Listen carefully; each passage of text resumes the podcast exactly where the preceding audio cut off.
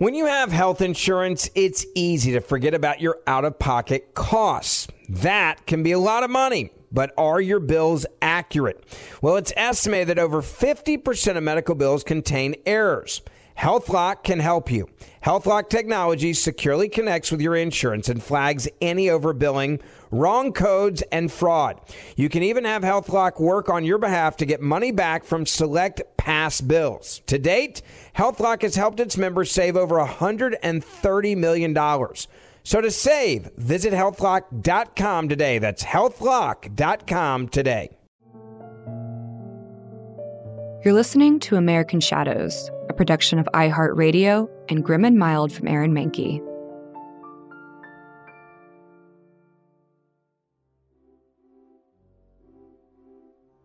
The war came to an end with the 1893 World's Fair in Chicago. It didn't end with a final shot or a white flag, but with brilliant white lights. A hundred thousand of them, to be exact. The beginning of the end happened during the planning phase. Organizers wanted to make the fair grander and more advanced than the much talked about Paris World's Fair of 1889. American technology had seen amazing innovations in recent years internal combustion powered tractors, the incandescent lamp, and the rotary dial, just to name a few. And one more marvel the introduction of the skyscraper, right there in Chicago, five years prior.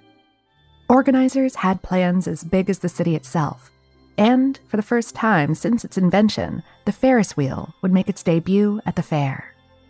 With the recent invention of the electric light, the organizers came up with an idea that would surely outshine Paris's event literally, that light the entire 690 acre city.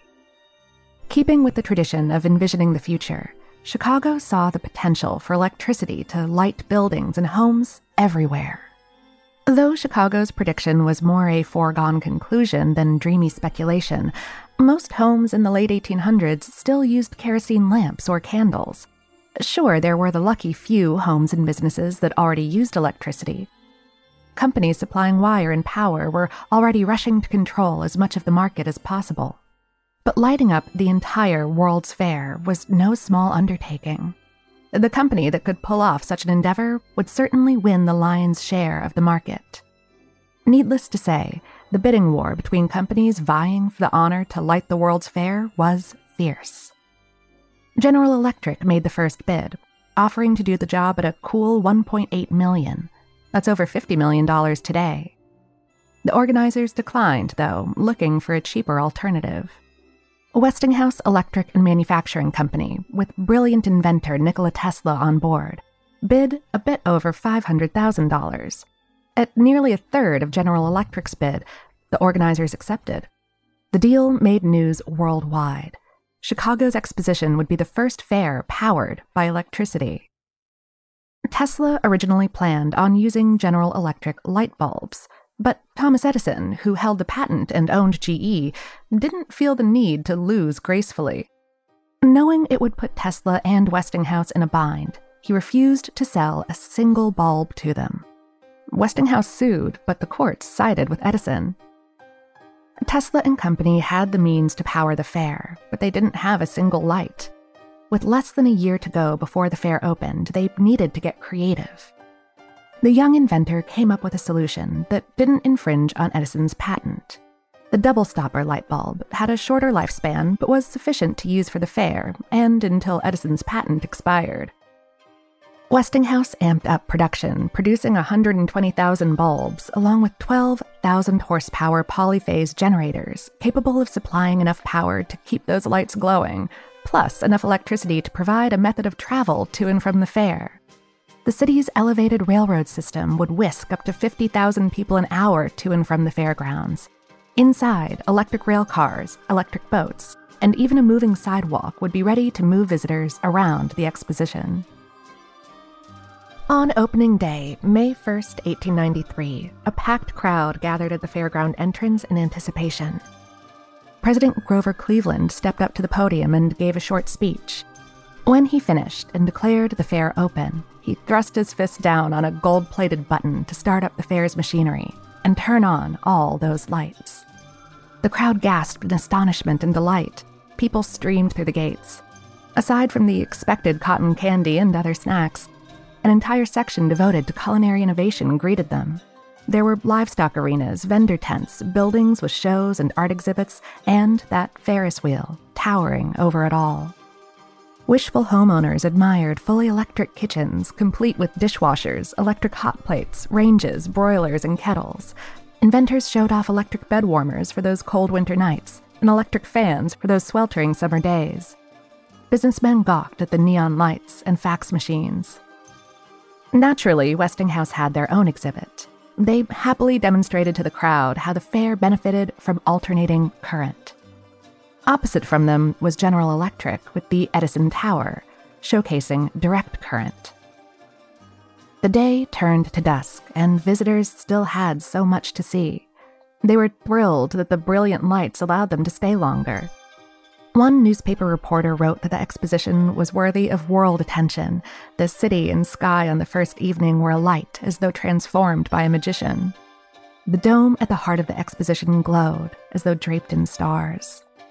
The lights dazzled everyone and became the talk of the nation, and, yes, the world. The way we use electricity had changed forever. In the public's mind, Westinghouse and Tesla's alternating current had won the war and had stepped into center stage. And when the fair finally came to a close, it seemed everyone couldn't have been more pleased with how things turned out. Well, almost everyone. Because in the War of the Currents, there was one person in particular who didn't like to be outshined. I'm Lauren Vogelbaum. Welcome to American Shadows.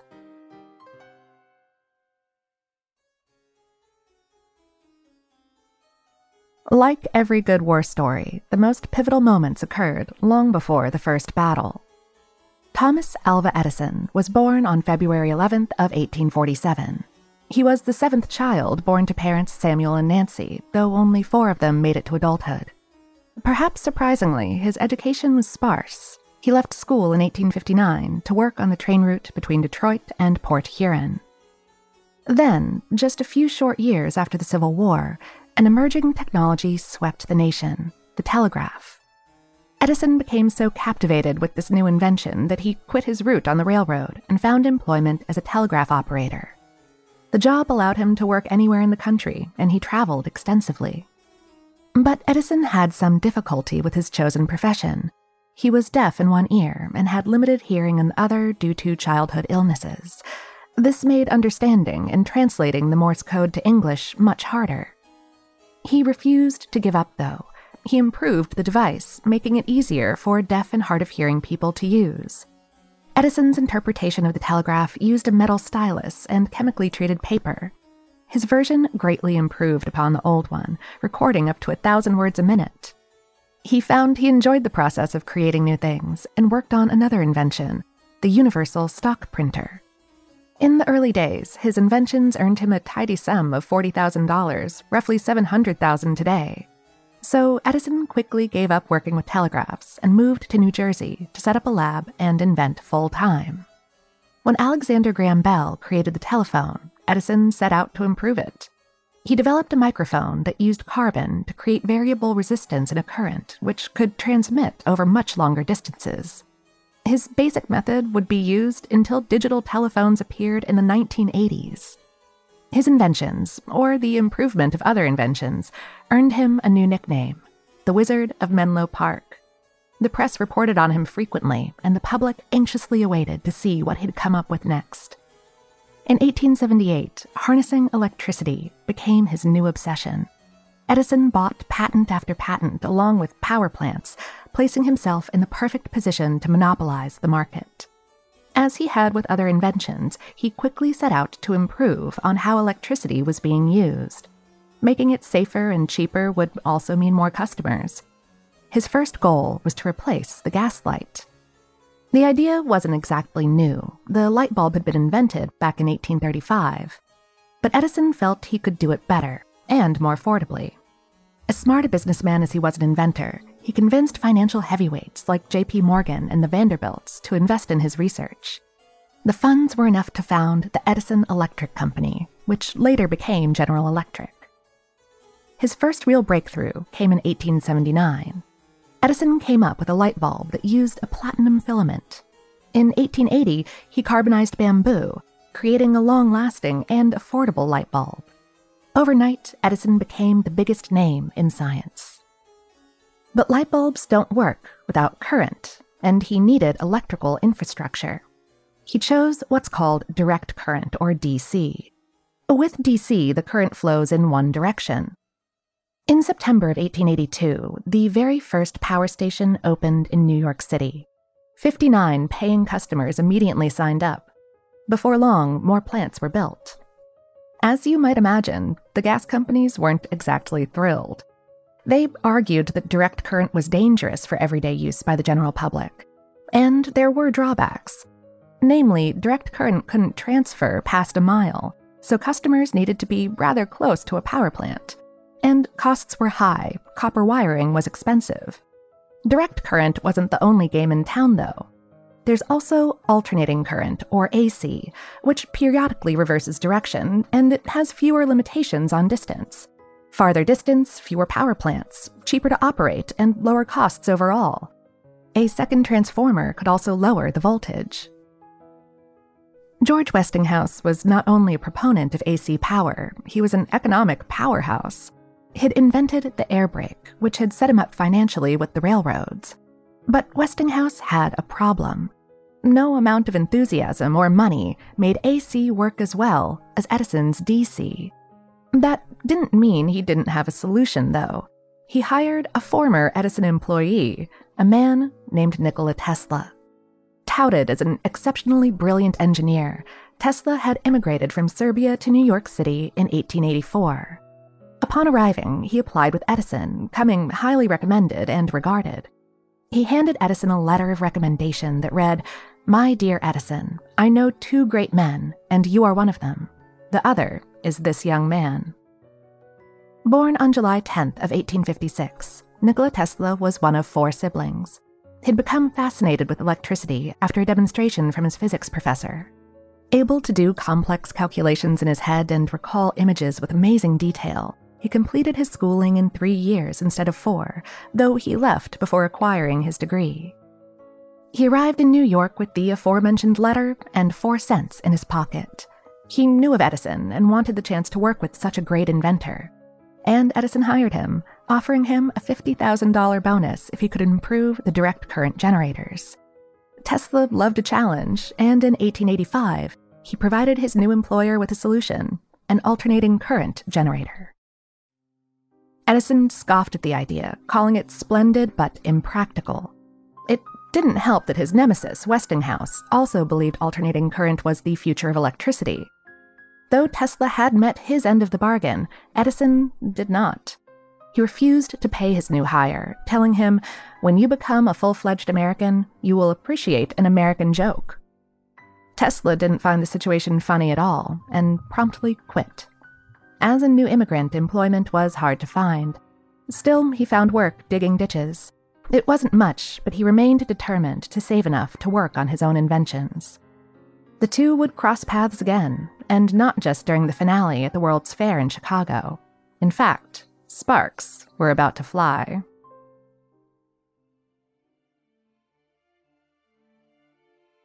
Tesla didn't give up. Edison might have scoffed at his suggestion, but the idea of an alternating current generator was too tempting to walk away from. While digging ditches made for long, tiresome days, he worked out an invention in his head. Later, he'd jot the diagrams and notes onto paper. And they worked as jotted flawlessly, in fact, without ever changing a thing. Tesla had what's called eidetic memory, which is the ability to vividly recall an image, even if you've only seen it once. It's occasionally found in very bright children, but rarely ever in adults. Tesla patented his inventions, said to be the most valuable since the creation of the telephone. In 1888, George Westinghouse took notice and not only licensed the young inventor's patents, but he also hired him for $60,000, plus royalties and stock. If Westinghouse could corner the market on electricity, Tesla would be one of the world's wealthiest men. The company soon set up their new engineer in a lab not far from Edison's office. it must have felt pretty satisfying for Tesla. Shortly afterward, he invented a coil capable of generating high voltages and frequencies. In turn, this helped create new forms of light bulbs, such as fluorescent and neon. It also had another use sending radio signals, and that gave Tesla another idea. He pitched JP Morgan some ideas for wireless transmission. The financial tycoon loved the ideas so much, he spent $150,000 to build a huge transmission tower. There was a problem, though legal issues with one Guglielmo Marconi and a prior patent. It would be years before the Supreme Court overturned Marconi's patent, giving credit to Tesla for the first patent in radio technology. Edison watched Tesla and Westinghouse carefully. Though he'd treated the young inventor poorly, he still realized Tesla was a genius in his own right. It didn't take much to see that alternating current was closing the gap on direct current. Rural areas favored AC. In many out of the way places, DC just wasn't practical. All told, Westinghouse had recently set up 68 power plants, closing in on Edison's 121. Like a lot of businessmen, he decided that if he couldn't make his product look better, he'd make the other guys look worse. Legal battles ensued as Edison tried to claim that alternating current infringed on his patents. He also claimed that using alternating current was inferior to his direct current system. Now, any electrician will tell you neither current is safe. If you're not careful, electricity is unforgiving. All Edison needed to do was a little fear mongering, show the public the dangers of alternating current. Edison already knew that most electric companies installed AC wire on poles in a less than cautious manner. The faster that any company provided electricity, DC or AC, to businesses and homes, the more money they made, which did not incentivize them to create robust safety measures for the linesmen installing the wire. Though linesmen frequently climbed poles upwards of 150 feet tall, they weren't offered helmets, harnesses, or other safety gear. Add to that the haphazard way the wires were attached, and it was an accident waiting to happen. That didn't stop Edison from trying to push through legislation to limit the use of alternating current specifically. When papers touted the benefits and growth of AC, Edison was quoted as saying, Just as certain as death, Westinghouse will kill a customer within six months. And when a Western Union lineman died on the job, Edison quickly pointed to it, and the press wasted little time selling papers with the gruesome story of linesman John Feeks. After a snowstorm snapped wires and plunged the city into darkness for days, New York determined that for safety reasons, all wires should be buried instead of strung overhead. The new mayor, determined to make this a priority, set a deadline. Companies had just 90 days to finish the job, or he'd have the poles cut down.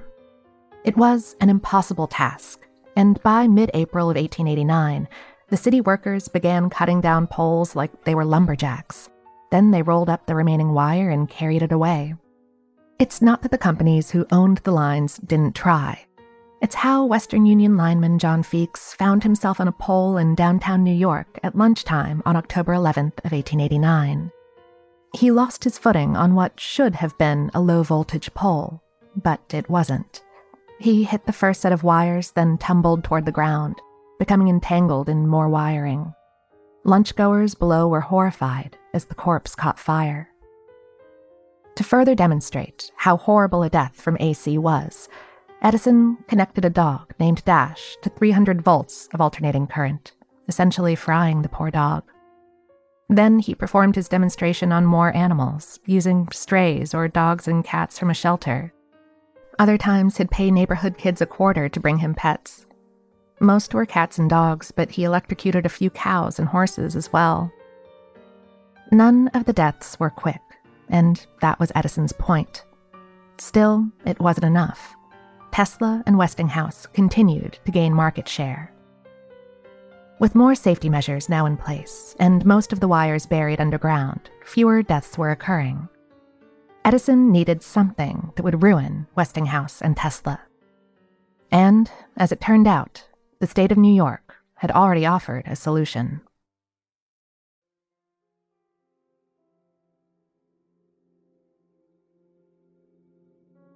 It's a morbid origin story. Alfred P. Southwick, a Buffalo, New York dentist, had been determined to find a way to execute criminals sitting on death row. It had this obsession since 1881 when the story of a drunken dock worker piqued his interest. The worker had grabbed a large electric dynamo and, unable to let go, had died. Coupled with Edison's demonstrations electrocuting animals, the dentist believed he had found an alternative to hanging people on death row. After writing a few successful articles about using electricity to euthanize animals, Southwick caught the attention of a commission appointed by New York Governor David Hill in 1883. Within the year, the commission recommended carrying out executions with the electric chair. They needed additional research, though, so they contacted Edison.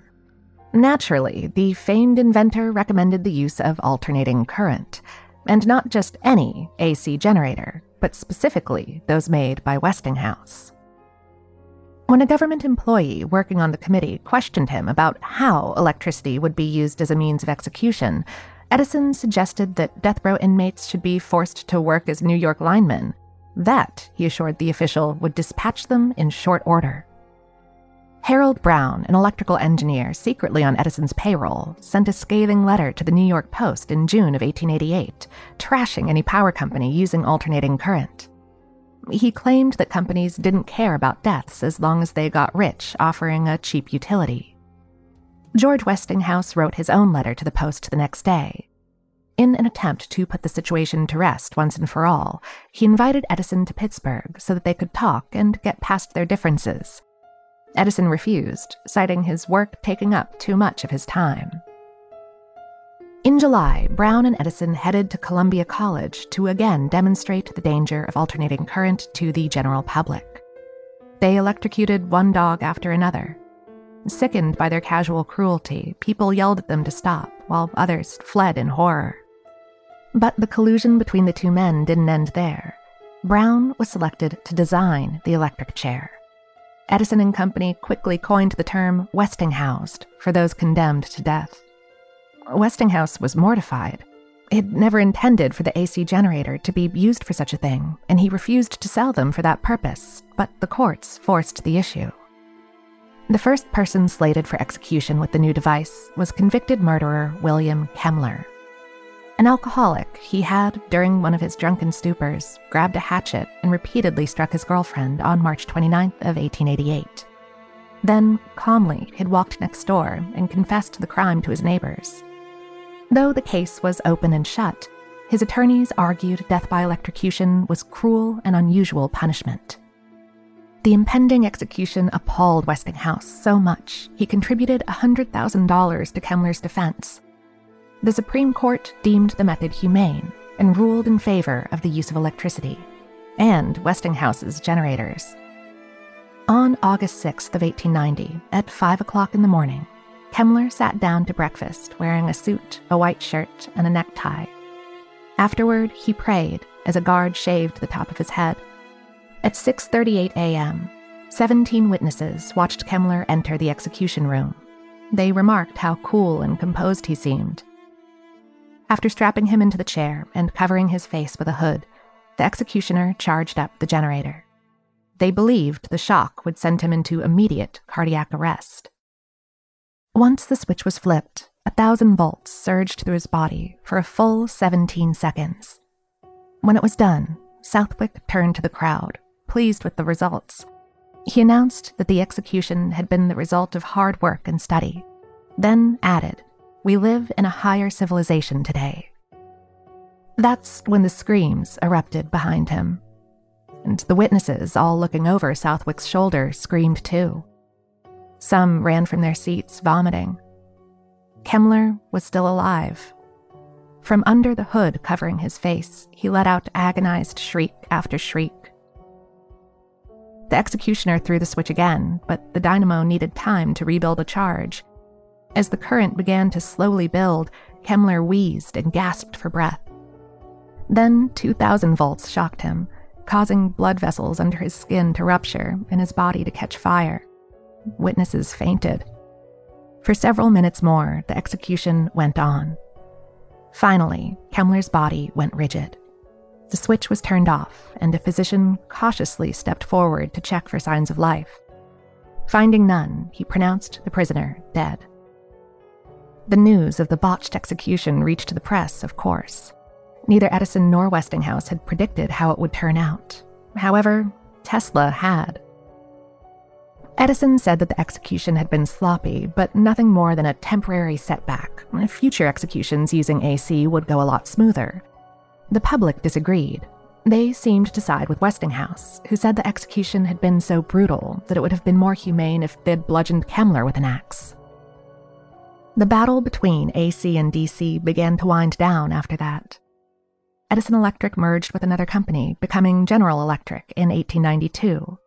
And once Westinghouse and Tesla won the bid for the World Fair and the Niagara Falls hydroelectric project in 1893, the War of the Currents was over. By November 16th of 1896, Buffalo, New York was lit up like a Christmas tree. Tesla stated that his patent, coupled with the falls, would be enough to light up not just Buffalo, but the entire eastern United States. In the end, historians agree. It may be Edison's light bulb that lights the room, but Tesla's alternating current powers the world.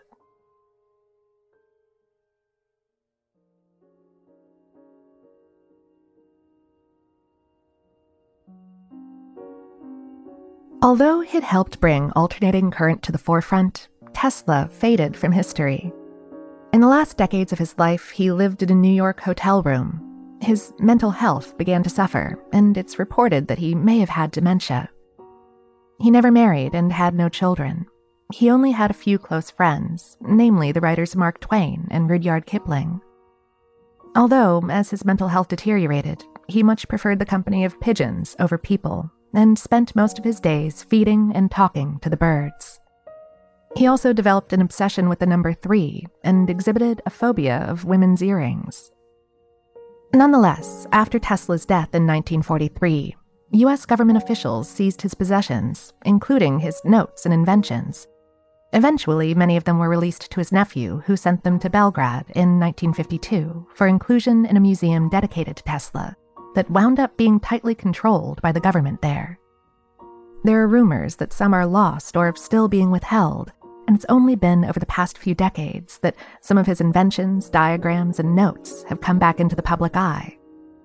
In one journal entry from 1926, Tesla wrote that people would one day be able to communicate with each other instantly, irrespective of distance.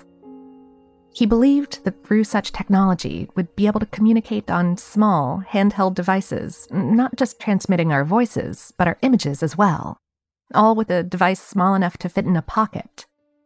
His other predictions ranged from Wi Fi to MRI to renewable energy, to the idea that someday there would be women in power. Nikola Tesla held over 700 patents, including ones for the Tesla coil, the first hydroelectric power plant, the fluorescent bulb, neon lights, the remote control, the Tesla turbine, and a radio controlled boat. He also held the patent for a death ray. Little is known about his notes and diagrams for it, but the idea that it could work hasn't been fully dismissed. Oh, and one more thing. The battle over electric current wasn't the last time Tesla and Edison went head to head. One night at the turn of the century, while alone in his lab, Tesla picked up on sounds from a crystal radio. At first, he thought the sounds, which resembled voices, might be from ghosts. Later, in 1918, when he heard the sounds again, he attributed them to electrical storms rather than anything paranormal. But Edison, upon hearing that Tesla might be able to speak with the dead, wanted to best his former rival. Although he was agnostic, Edison told magazine reporters that he was working on a spirit phone, a device that would allow contact with the world beyond our own. Drawing from Albert Einstein's work on the theories of quantum entanglement and relativity, Edison invited scientists and mediums alike to test the device in 1920. The spirit phone emitted a small beam of light that Edison claimed originated from the dead. Seeing nothing supernatural about the device, though, his guests declared the invention a disappointment. Despite the failure of that embarrassing one sided competition with Tesla over ghosts, Edison made a bet. He and engineer Walter Dinwiddie agreed that whoever died first would contact the other using the spirit phone. But when Dinwiddie passed late in 1920, Edison never recorded any kind of contact. Despite his many other inventions, Edison's spirit phone would go on to become his most disastrous. But thankfully, it was a whole lot less deadly than the War of the Currents.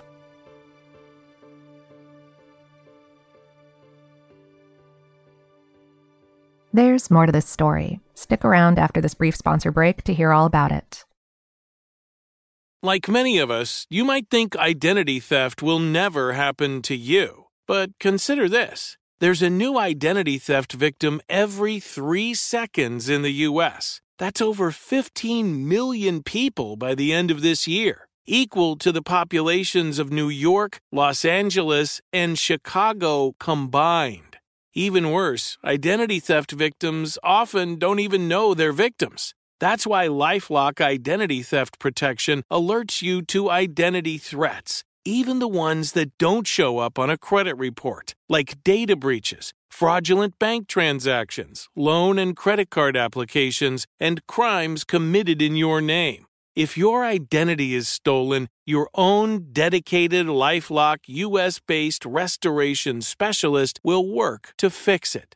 Lifelock protects you in ways that you simply can't on your own. Join now and save up to 25% your first year at lifelock.com slash iHeart. That's lifelock.com slash iHeart to save up to 25%. Identity theft protection starts here. Right here, right now. Find your beautiful new floor at Rite Rug Flooring. Choose from thousands of in stock styles, ready for next day installation, and all backed by the right price guarantee. Visit riterug.com. That's R I T E R U G.com today to schedule a free in home estimate or to find a location near you. 24 month financing is available with approved credit. For 90 years, we've been right here, right now. Rite Rug Flooring. Louis Le Prince knew he wouldn't follow in his father's military footsteps. He was spending too much time at the photography studio of a family friend, and it had enchanted him. He took lessons from Louis Daguerre, who was a chemist and painter, but also a pioneer in photography. The younger Louis became enthralled with the process, so when it came time to go to university, he aimed for a degree in chemistry, an essential field of study for anyone wishing to explore the brand new world of photography. In 1866, a college friend named John Whitley extended Louis an invitation to come live in Leeds, a city in West Yorkshire, England. Once there, he discovered that John's sister, Elizabeth, also shared his love of art and was an accomplished artist in her own right. The two began dating and wed in 1869. Two years later, the couple started the Leeds Technical School of Art. Their method of putting colored photography onto pottery quickly brought them fame.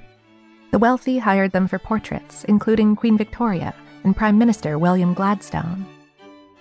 The Le Prince's work was included in a time capsule and placed into the foundations of Cleopatra's Needle on the bank of the Thames River. Ten years later, in 1881, they moved to the United States to work with Whitley Partners, the company who'd made the time capsule. After their contract ended, the couple chose to stay and manage a small group of French artists creating large scale battle scene panoramas. The panoramas became quite popular and found their way to exhibits in New York, Washington, D.C., and Chicago. To better capture subjects, Louis began building a new camera, one with 16 lenses. He also experimented with different film stock. The new camera allowed him to take a series of pictures that appeared to be in motion when projected in sequence. He patented the camera, though it needed improvements to keep the subject from appearing to jump around on the finished product. He and Elizabeth returned to Leeds in May of 1887, where Louis continued to work with moving images and various styles of new cameras. In early 1888, he built a single lens camera, one that allowed him to shoot stop motion picture films. The very first motion picture in history was filmed on October 14th of 1888. In the short, silent footage, Louis' son Adolphe, his wife's parents, and a close friend of the family are seen walking around their garden. Louis went on to record the traffic on the Leeds Bridge and another short film of Adolphe playing the accordion. In 1889 and 1890, he worked with a mechanic to create a better projector, and when it was complete, he debuted his creation to family and friends. The private showing went well, so Louis decided to take his invention to the general public back in the United States. Just before his trip, though, he took some time off to see his brother in Dijon, France. Then, on September 16th of 1890, Louis boarded a train back to Leeds. But when friends arrived in Leeds to meet his train, Louis wasn't on board, and neither was his luggage. The French police and Scotland Yard were both called in, and friends and family orchestrated their own search. But sadly, no one ever saw Louis Le Prince again. Somehow, he had vanished, as if into thin air. Without a body or any evidence as to what had happened, all they had were theories. His grandnephew suggested Louis had died by suicide because of his debts, but that ignored the fact that Louis also had many successful inventions and patents. Elizabeth believed something more nefarious had happened to her husband. She believed he had been killed to prevent him from showcasing his newest motion picture camera. He had been happy with it and was looking forward to the trip to the United States. It's also been suggested that perhaps Louis simply abandoned his family. But there's no evidence to back up that claim either. There was no indication that his family life was anything other than stable. A few historians think his brother killed him, possibly for financial gain, and that Louis never left Dijon on that train out of France. But again, there's no evidence there.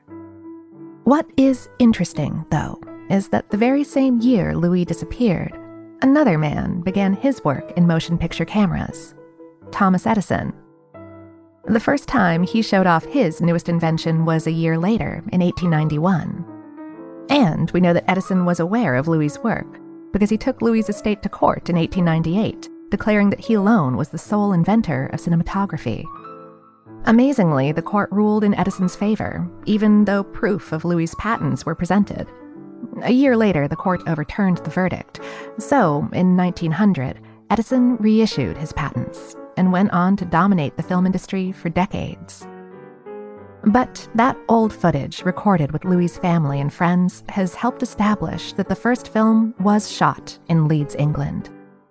Together with the death certificate of the family friend who had passed away a couple of months after appearing in the film, the footage is easily dated to 1888, making it much earlier than Edison's work. Despite all of that, Edison is still the first person most people think of when they're asked about the invention of the motion picture. He may have lost the War of Currents, but his devious victory over Louis Le Prince makes one thing clear. His reputation might be his most powerful invention of all.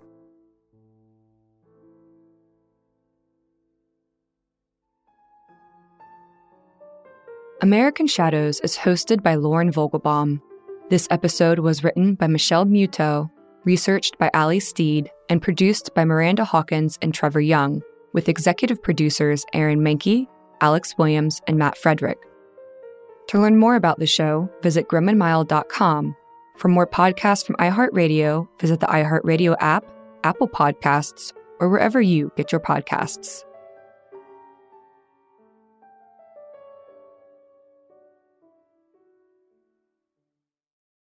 Right here, right now. Find your beautiful new floor at Rite Rug Flooring. Choose from thousands of in stock styles, ready for next day installation, and all backed by the right price guarantee. Visit riterug.com. That's R I T E R U G.com today to schedule a free in home estimate or to find a location near you. 24 month financing is available with approved credit. For 90 years, we've been right here, right now. Rite Rug Flooring.